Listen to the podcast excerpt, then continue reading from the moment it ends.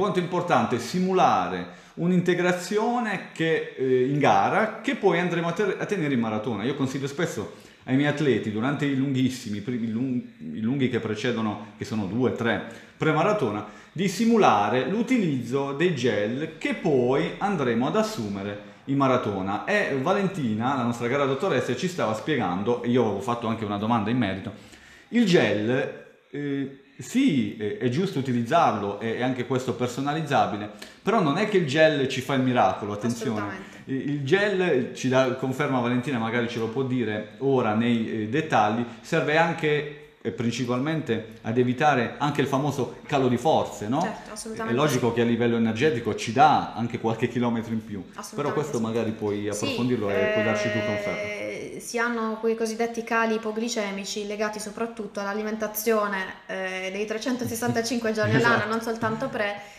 eh, utilizzare quel gel ci consente di quantomeno, eh, come dire, quella miccia che ci permette di proseguire per un altro paio, 2, 3, 4, 5 km, a seconda poi di quella che è la nostra sensazione di affaticamento e di stanchezza.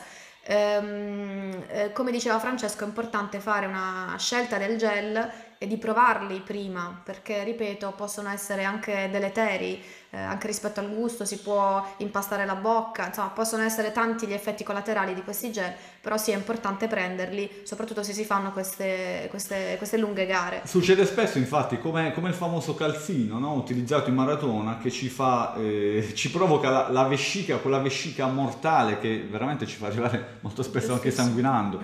Sembra una banalità il calzino, ma è così, è così con l'integratore. Il capitato a me personalmente tantissimi anni fa sull'utilizzo di un gel che non avevo sperimentato e che mi sembrava eh, a livello tra virgolette nutrizionale identico, che però mi ha fatto avere dei crampi. Anche la marca, utilizziamo quella che dobbiamo utilizzare in gara in modo tale che noi il giorno della gara, come la corsa vuole e quindi la scienza vuole, non sbagliamo niente perché ci siamo preparati. La corsa è matematica, se abbiamo studiato, abbiamo fatto i compiti, abbiamo corso bene, ci siamo alimentati 365 giorni l'anno. Non pregare, va bene pregare, abbiamo, però abbiamo delle buone tabelle di allenamento, esatto. abbiamo un'alimentazione corretta, sicuramente la gara andrà bene. Poi ovvio insomma non è soltanto un fatto di integrazione, ripeto, è anche un discorso nutrizionale, di come si è preparato l'atleta, insomma le dinamiche sono tante, lo sapete benissimo, anche la sensazione di ansia, di stress che può causare problemi intestinali, quindi occhio a dis- Che ci fa consumare di più, Valentina. Ci fa consumare di più e quindi è importante qualche volta fare anche un lavoro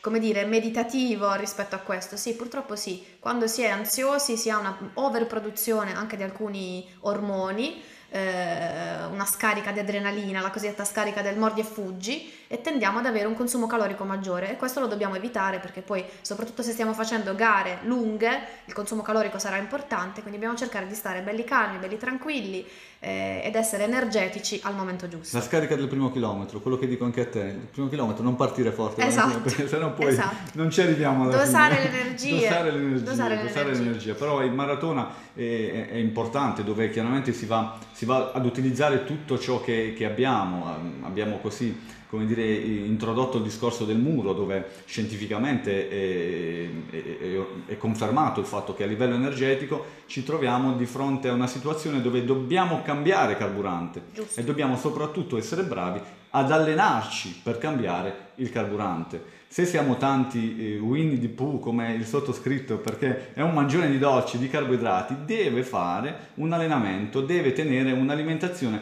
leggermente differente, specialmente se prepariamo la maratona. Sì, assolutamente, anche perché poi se non so utilizzare i grassi in quella circostanza lì, quando arrivo al 35 chilometro rischio di fermarmi e di non proseguire per gli ultimi 7 ehm, l'atleta, il runner che si è allenato dal punto di vista delle tabelle, che ha fatto un buon allenamento e ha fatto una buona alimentazione, ehm, si è allenato anche a utilizzare i grassi come riserva energetica, eh, anche in deplezione appunto di carboidrati. Ehm, talvolta è importante, a parte fare il carico e scarico, questa è una cosa di cui poi magari se vorrai un giorno ne parliamo di nuovo, ehm, anche ogni tanto provare a fare delle diete ketogeniche, non, non, le avete mai nominate, ma se il runner sa fare chetosi, sa fare chetogenica, eh, il runner sa utilizzare come substrato preferenziale i grassi, che è come se utilizzassimo una macchina prima a benzina e poi a diesel, come se cambiassimo un po' l'iniettore. Se sappiamo fare questo cambio, il 100% arriviamo a portare la maratona